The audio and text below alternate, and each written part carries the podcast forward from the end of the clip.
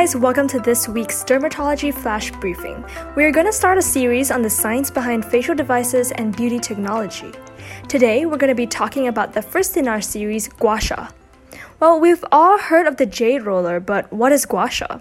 Traditionally, Gua Sha is the practice of using a tool to apply pressure and scrape the skin to relieve pain and tension, increasing blood circulation to the area.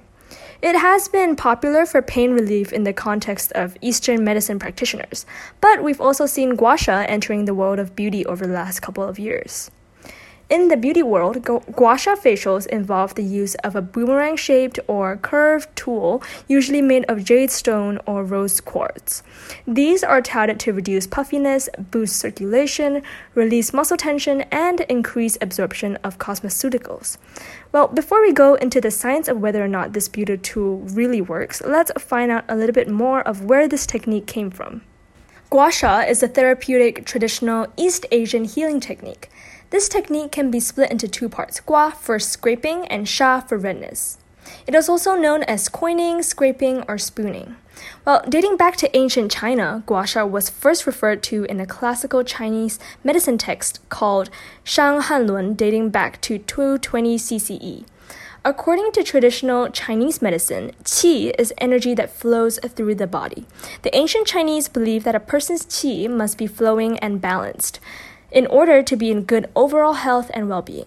Well, practitioners of Gua Sha back in the day believed that inactive qi was the root of inflammation and could lead to chronic pain. So, hence, rubbing or scraping the skin surface to obtain sha was thought to help the qi flow again, reducing inflammation and promoting healing.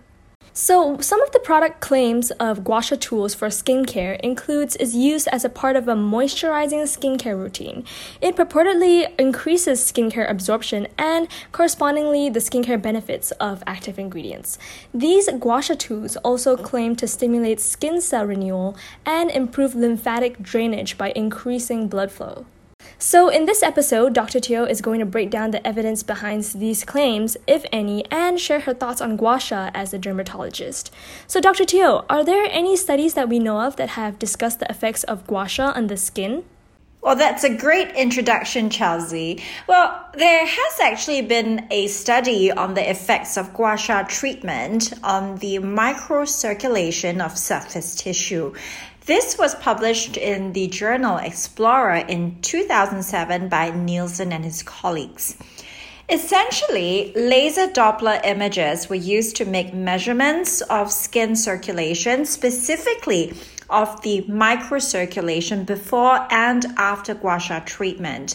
This was conducted in Germany at the Department of Nephrology, which is dedicated to the study of the kidneys, in just 11 volunteers. The results were that Gua Sha increased by 4 times the microcirculation perfusion units at the specific targeted area for the first 7.5 minutes.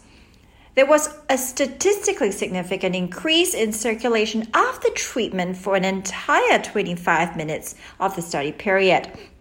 There was also reduction in myalgia, which is a word used to describe a sense of muscle pain, aches, and soreness. And this apparently applied to areas that were outside of the Gua Sha treated areas as well.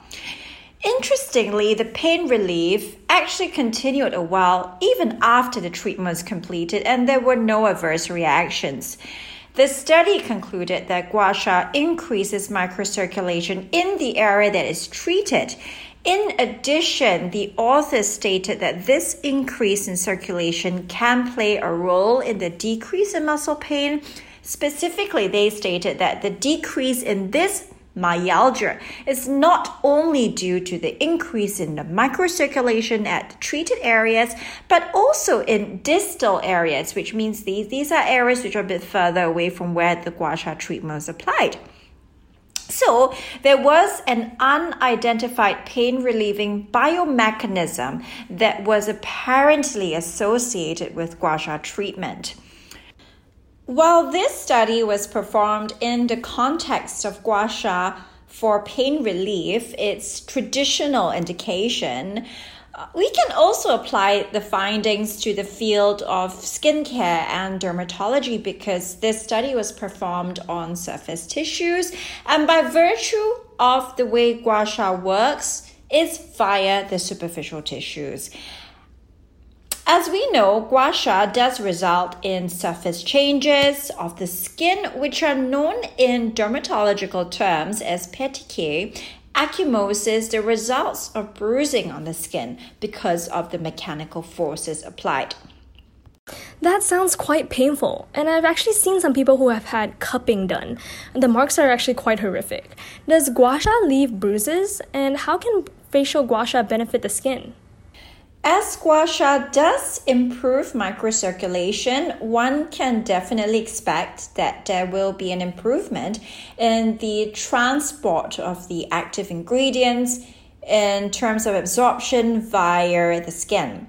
When Gua Sha is used as a tool for facial massage, however, depending on the amount of force that is applied, there can be bruising. And these pinpoint breakages in your blood vessels is certainly an undesirable outcome. Besides, this can lead to facial hyperpigmentation in some individuals who are predisposed. Blood contains hemosiderin, which can cause brownish black deposits inside the dermis on the surface of the skin, which appears as pigmentation. The mechanical trauma from the Gua Sha treatment itself can also cause a form of post-inflammatory hyperpigmentation. Now, if the goal is simply to increase local microcirculation, there are other better alternatives. Facial massage with other types of massage tools that are less abrasive, perhaps with no sharp edges and not requiring so much manual force. More famously, we know about the Jade Roller, also from Asian Beauty, can result in increased microcirculation as well. However, what I am curious about is the currently unknown mechanism of action that leads to the improvement of myalgia in areas not treated directly by Gua Sha. In science, it's really important to keep an open mind. And in my opinion, further research is definitely warranted to see if these unknown mechanisms may actually benefit facial skin as well. For example, if it creates a microenvironment because it stimulates the release of certain chemical mediators that will stimulate anti-aging processes, for example. So this would be relevant in terms of the use of facial Gua Sha as an anti-aging tool, which is what is being marketed as now. Yeah, I agree. There certainly needs to be more studies which directly relate the effects of the Gua Sha technique on the skin changes. But there's also a definite possibility that this increase in microcirculation, as you said, does bring about chemical mediators that are involved in wound healing. What I do know is that one of the key factors determining wound healing after surgery is massage. While massage for early scars helps to improve the aesthetic appearance of the wound healing process, Dr. Teo, can you tell us a little bit more about this? For facial Gua Sha, it certainly seems to be increasing in popularity. The benefits of Gua Sha, though, physiologically currently remains unknown. The cutaneous or the skin changes that occur with Gua Sha is well known in terms of the bruising or petechiae, which is pinpoint bleeding under the skin due to microtrauma. When you translate the concept of cupping to what you're applying on the face is akin to facial massage, and you really should be applying less pressure than if you were to do it on the body in traditional Gua Sha. The data that we have now seems to suggest that physiological changes which occur are primarily related to improved microcirculation in theory. This would mean that it can have the same function as, say, a Jade Roller or any other massage tool and increases the absorption of what is applied topically to the skin. So we've come to the end of our podcast episode on facial gua sha, the first in a series of beauty tools and devices. What are your thoughts on facial gua sha? Let us know in the comments section on our podcast website, Science of Beauty, linked in our bio. Well, thank you for joining us, and till the next episode.